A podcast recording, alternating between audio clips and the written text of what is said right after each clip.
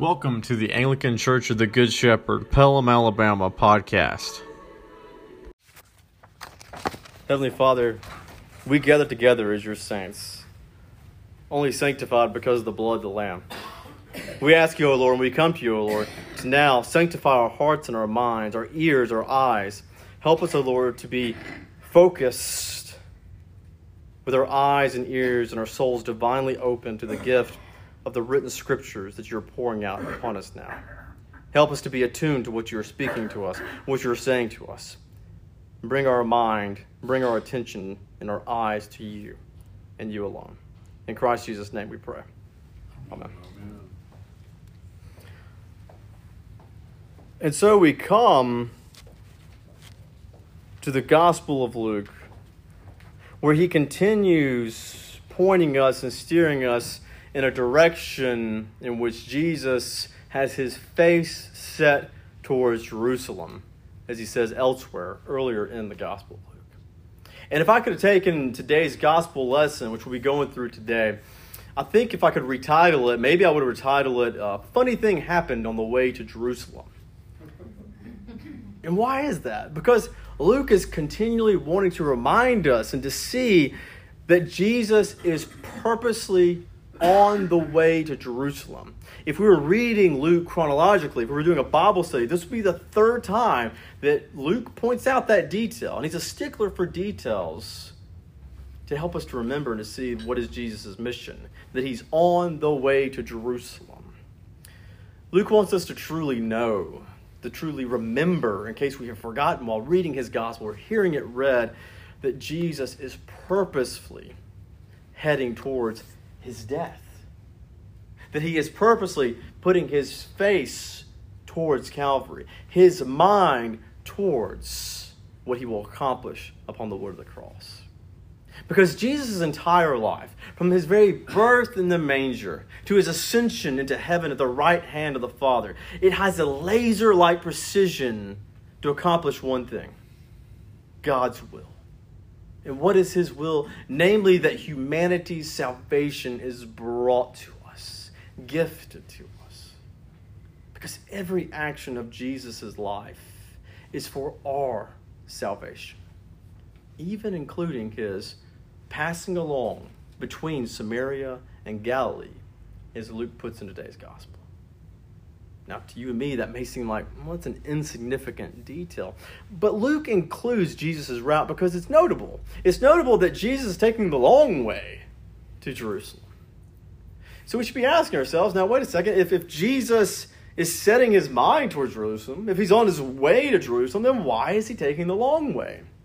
Because Jesus has a preordained appointment with several men who have suffered for years Jesus nears a small town outside of Israelite territory, considered part of the Gentiles, really. And as he's approaching the outskirts of this small town, what do we hear from Luke's gospel? Is that he, Jesus, was met by ten lepers who stood at a distance.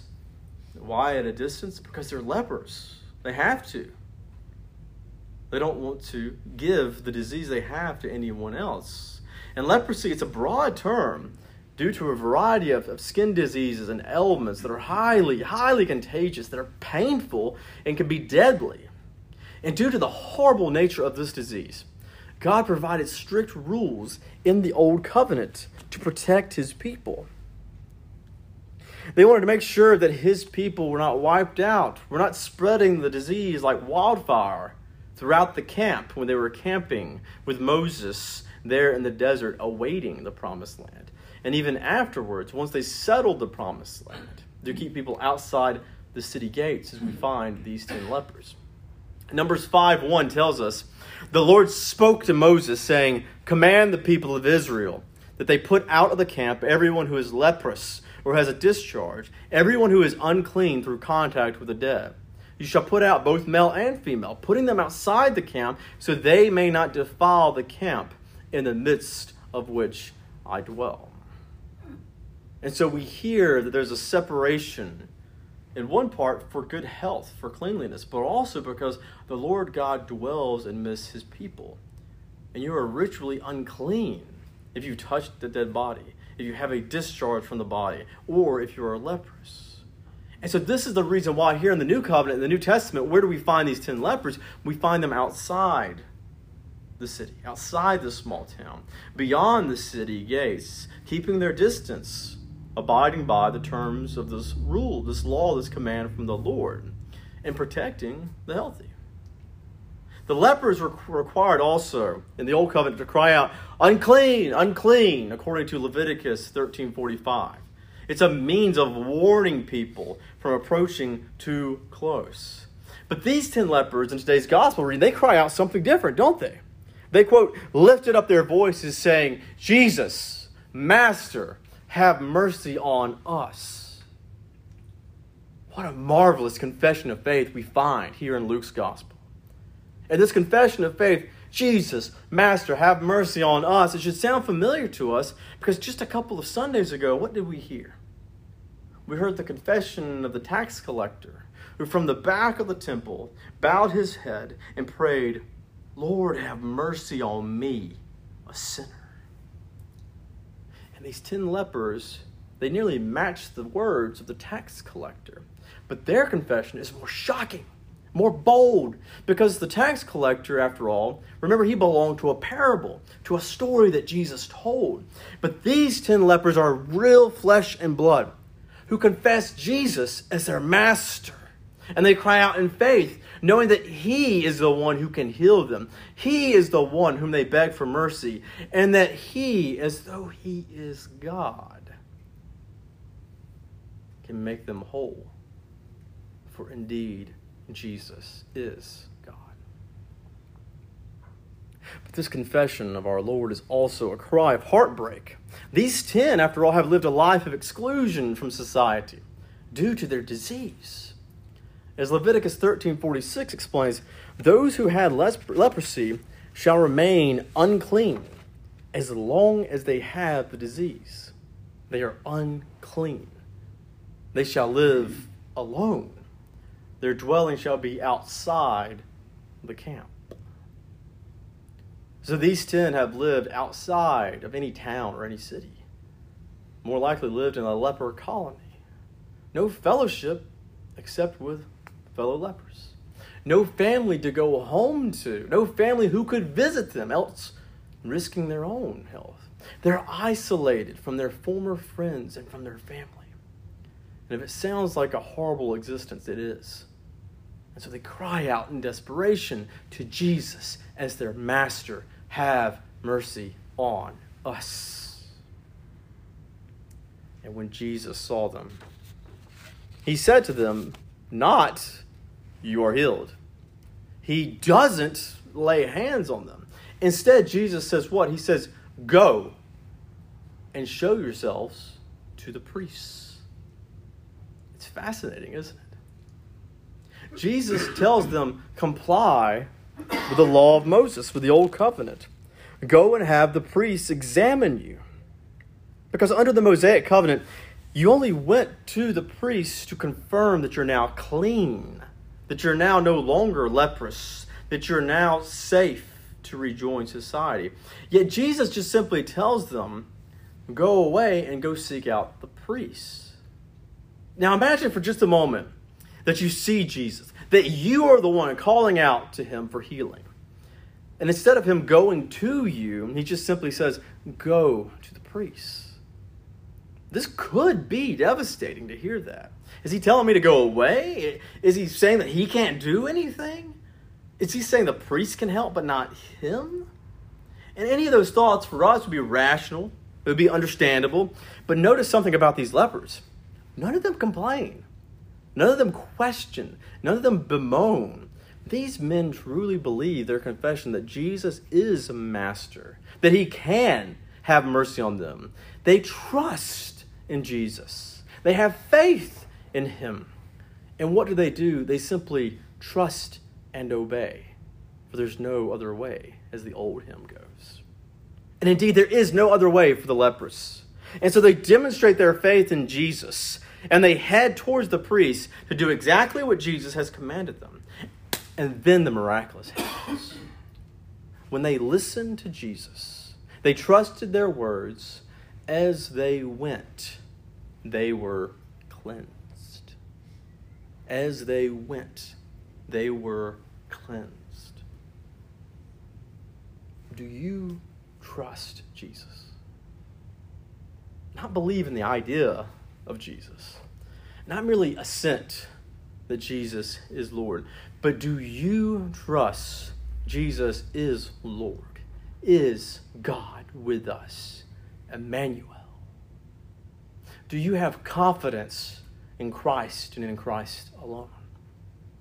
Are you hedging your bets on yourself? Maybe your money, maybe even your politics. Because if you only put a half hearted trust in Christ, you have no trust at all. A foot in the world and a foot in the kingdom will only leave you on shaky ground and you will fall. Follow the example of these lepers who unquestioningly trusted in Jesus by obeying his words. They received Jesus' unmerited grace by simply taking themselves out of the equation and obeying, listening to the one that they have called Master. The Master has told us to go, and go we shall. And we, church, should heed the example of faith that these lepers have. Because we are gifted with Jesus' very own words for our very own lives right here within the Scriptures. We can read the Scriptures. We can even listen to the Scriptures by virtue of an audiobook or a podcast.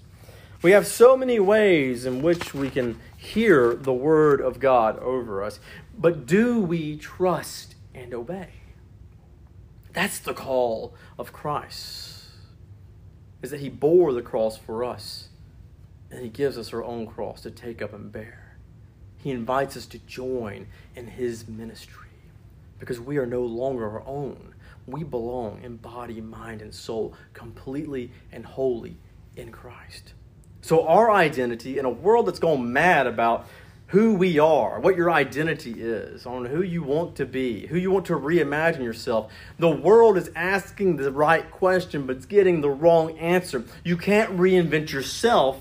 You can't make yourself out to be someone you're not. Instead, we need someone to make us into whom we're called to be. We need God to become man, to make man like God, as St. Athanasius would. And that's why in 1 John, in 1 John chapter 5, verse 2 through 4, John tells us, by this we know that we love the children of God, when we love God and obey his commandments. For this is the love of God, that we keep his commandments. And his commandments are not burdensome. For everyone who's been born of God, being born again, regenerated, going through the waters of baptism and faith, does what? Quote, overcomes the world. Overcomes the world. Doesn't become part of the world. Doesn't have one foot in the world and one foot out, but overcomes the world. How? Because we're so united in Jesus Himself that the one who has achieved the victory, the one who overcame the world, lives in us and we in Him. And so John finishes this portion of his letter saying, And this is the victory that has overcome the world. What is it, John? What is it? Our faith. Our faith. Our trust. Our confidence in Christ. Becoming one with Him. However, when faith is tested, it demonstrates whether or not we have a true dependence or just a weak habit. You would think that these lepers, there's 10 of them now, have been tested in years of suffering. But the true test of their newfound faith in Jesus comes at their healing. And I think that we have all experienced this in our life. And perhaps even now, experiencing moments in which we just simply take things for granted. And good health is something that we just take for granted far too often. And then you lose it. Who among us has not been well and then you were stricken with illness? And then you long for the time in which you were not sick. In which every swallow of the throat wasn't like daggers just coming at you for just a moment. Or when you catch the flu, and after only a few days of suffering, you long for the moment of only a week ago, just a week earlier, I took for granted of being free from aches, from chills, from pains, from a fever. And then finally, the healing does come. At least typically, it does come from these common ailments. But what do we do when the healing comes?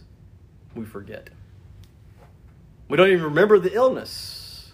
Instead, we move forward, going back, moving forward in the good health that we once again take for granted. And we even forget to thank our Lord and our God. And we see this magnified in today's gospel, where 10 lepers who correctly rightly and faithfully call Jesus their master, go to the one and seek his mercy and healing, are suddenly reduced from 10 to 1. For Luke tells us in verse 15 Then one of them, when he saw that he was healed, turned back, praising God with a loud voice, and he fell on his face at Jesus' feet, giving him thanks just one out of the ten turned back. That is, only one of them repented, turned around, headed back to the source of his healing to give thanks. This man also isn't like the other nine who left being healed, moved on with their lives, and never looked back to their healer. No, this man is different because he's a Samaritan. And we talked about the Samaritans last week. It's interesting that in the ancient Western lectionary, it pairs these two gospel readings together back to back. Because remember from last week, Jesus' parable from last Sunday was that of the Samaritan is the one who gets it, who understands that the call is to love our neighbor, is to help the one who is hurt. Going out of his way, spending two days' wages and saying, whatever it takes, whatever cost it is to heal this man, this stranger I don't know, I will pay it. But meanwhile, God's chosen people, the two religious elites, the Levites and the priests, just go right on by and do not help. But the Samaritan is the one who shows what does it mean to be a neighbor? What does it mean to love a neighbor? And now, what do we see in today's gospel lesson? One Samaritan who turns around and goes back. While the other nine Jews, God's chosen people, move on without thanks without acknowledging what their healer has done. But there's a difference between last Sunday and this Sunday. For last Sunday was about a Samaritan in Jesus' parable, a story Jesus is telling to make a point. But today's gospel lesson is a real, live, flesh and blood Samaritan who realizes who Jesus is. He gives thanks to God. And at his return, this Samaritan doesn't cry out for Jesus, have mercy on me, but instead he loudly praises God for what God has done for him. And the healed Samaritan does something incredible. As he's praising God for what God has done, he shows his complete trust, faith, and dependence upon God by falling on his face at Jesus' feet and giving him thanks. What an example of true faith. This Samaritan realizes Jesus is Lord. Jesus is God. He praises God and falls on his face, bowing, prostrating himself in worship, and gives thanks to the one who has healed him. This is the example of a true faith. A trust that's not merely outward due to the outward healing. Not merely a faith that's there when I need something, God, make me well, but a faith that is completely in reliance and in confidence upon Jesus. This Samaritan proves his love for Jesus by thanking him not merely with his lips, but with his entire body laying before him. He's the perfect example of why we gather together as Christ's body, as the church. Because we, O church, we turn our backs from the world, from our own flesh, and from Satan to return to the King. We come together to praise God like that Samaritan. We fall down on our knees like the Samaritan, confessing our sins, praying to our Lord, and professing that Jesus is Lord. Like the Samaritan, we join together each Lord's day to give him thanks for redeeming us sinners and gifting us himself in that great thanksgiving we call Eucharist, Holy Communion.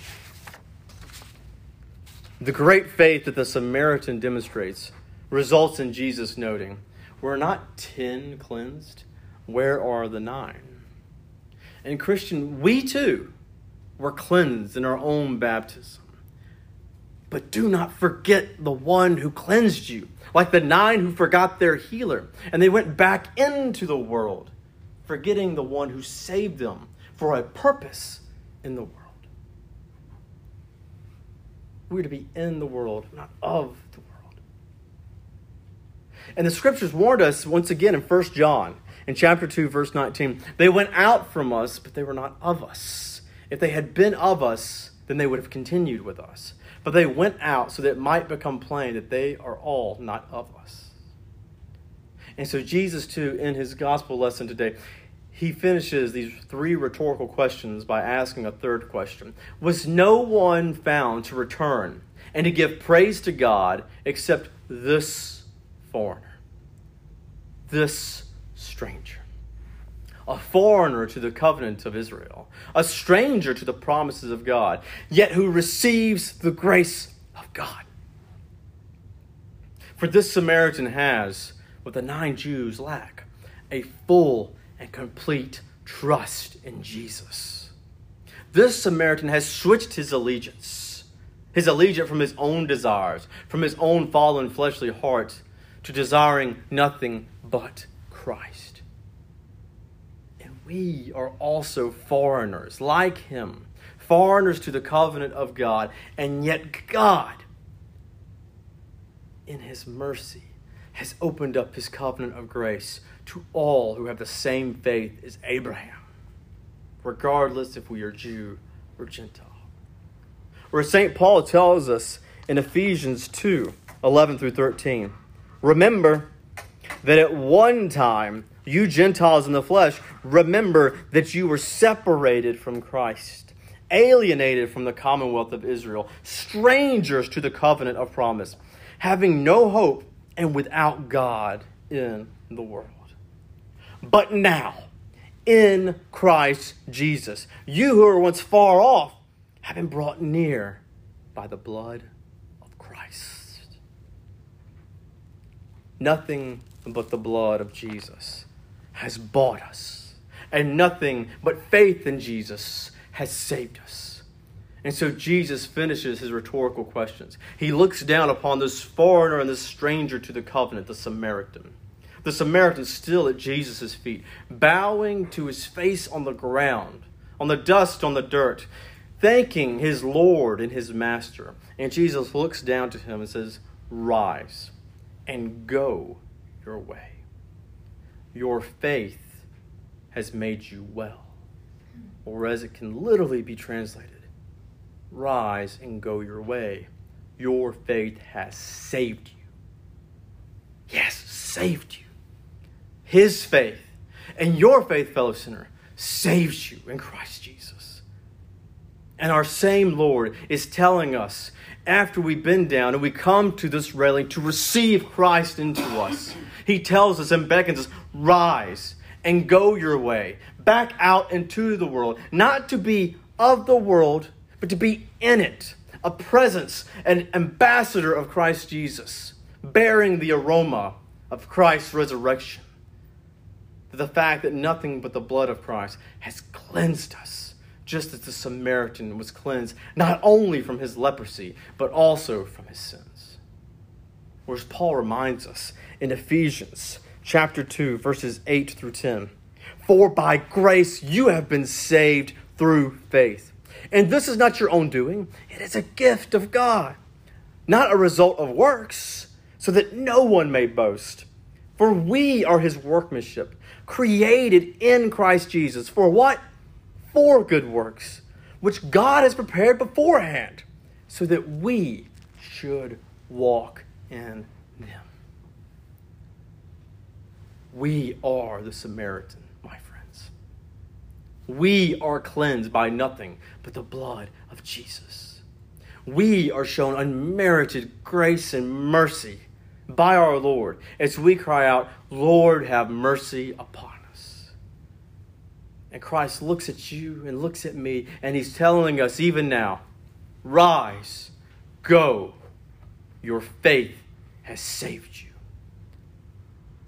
And so when we return to Christ, when we follow Him, and we hear the commissioning that He commissions us with every Sunday, after we rise from the communion rail, after we hear the dismissal to go out and go our way in peace to love and serve the Lord. Thanks be to God. Hallelujah. Hallelujah.